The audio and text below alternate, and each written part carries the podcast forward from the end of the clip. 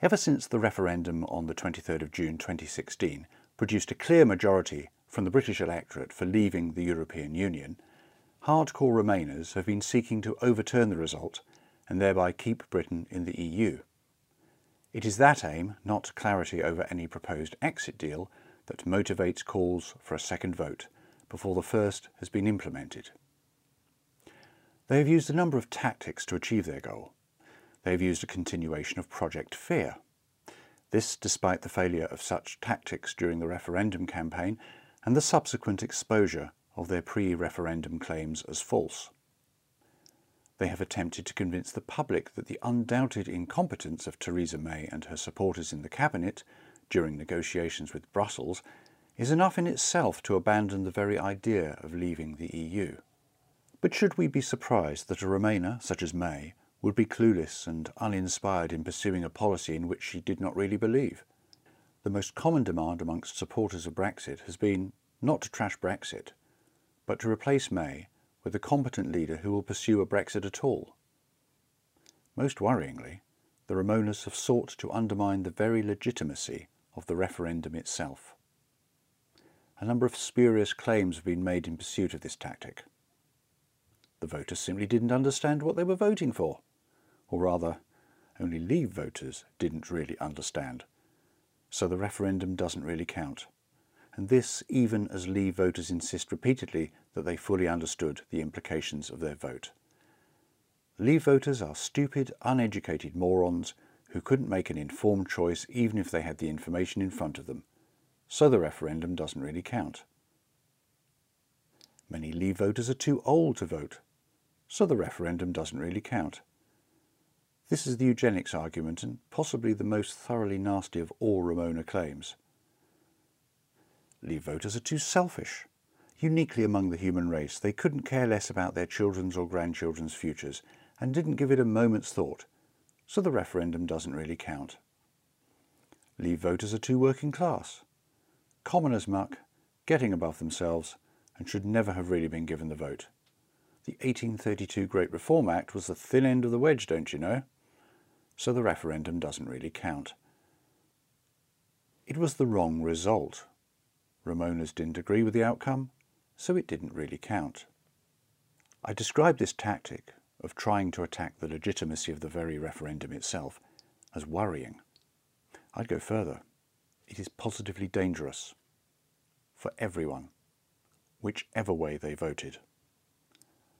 The procedure followed in a liberal democracy to decide governments and important questions of fundamental policy is a familiar and, almost, universally accepted one across the civilized world. A campaign is held for several weeks in which all opinions have a chance to be aired and discussed, often ad nauseum. This follows often months or even years of debate in the public forum as part of the normal democratic life of the country. Then a vote is taken. It is a secret ballot to prevent bullying, intimidation and duress being brought to bear on voters. It follows the rule of universal suffrage. Every adult man and woman is given an equal vote, regardless of race, sex, religious affiliation, wealth and income, level of education or age. And it is a strict part of the contract between governing and governed that the result of the vote will be strictly adhered to by everyone, even when, or especially when, we don't personally agree with it. But it is precisely that contract between governing and governed that would in effect be destroyed by the holding of a second referendum. It's important to understand what the second referendum being demanded by Remoaners is not. It is not a vote on the May government's proposed deal with Brussels, pure and simple. The Remoaners have been quite clear that the ballot would be a three-way choice that included the option to remain in the EU. Lest you forget, that was precisely one of the choices already offered to voters in the 2016 referendum, and it was rejected by the electorate by a clear majority. What a second referendum would be saying, what indeed Remoaners have been suggesting for the past two and a half years, is that they don't accept the outcome of that referendum. And what many Remoaners have also been suggesting is that they don't accept the principle of an equal vote either. They are of the right opinions, level of intelligence, education, social class and age, and you, the stupid, uneducated, ill-informed Leave voters, are not. So what would it mean for the political life of our nation were a second referendum to be held? Note I don't assume one result or the other. Well, the obvious question would be, why bother voting for anything ever again? If the biggest exercise in democracy ever in British history will not be abided by, as explicitly promised by the government who called the referendum, why should we ever trust the contract between governing and governed again?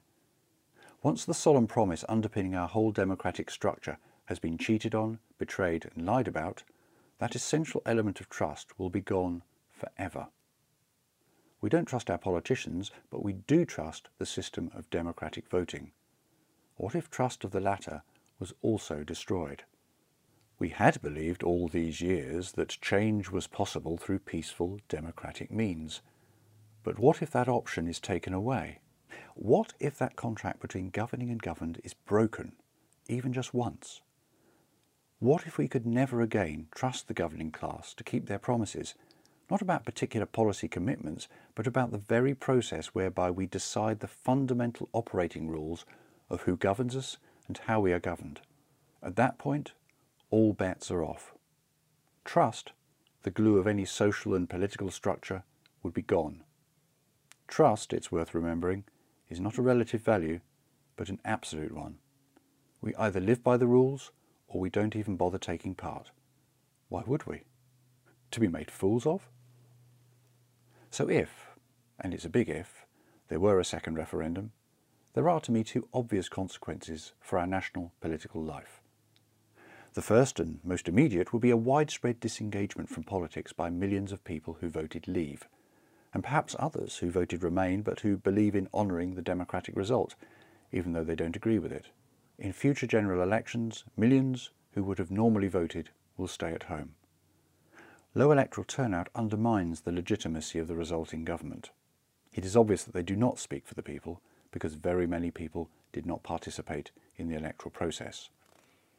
It also makes it harder, much harder, for the political class to even know what millions of citizens are thinking about any given topic, because they have withdrawn from any political activity at all.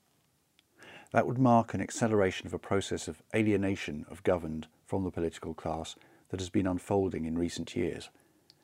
It was a major factor leading to the vote for Brexit in the first place. Does anyone believe that exacerbating that alienation by discounting the people's vote that took place in June 2016 will improve matters or make them far, far worse.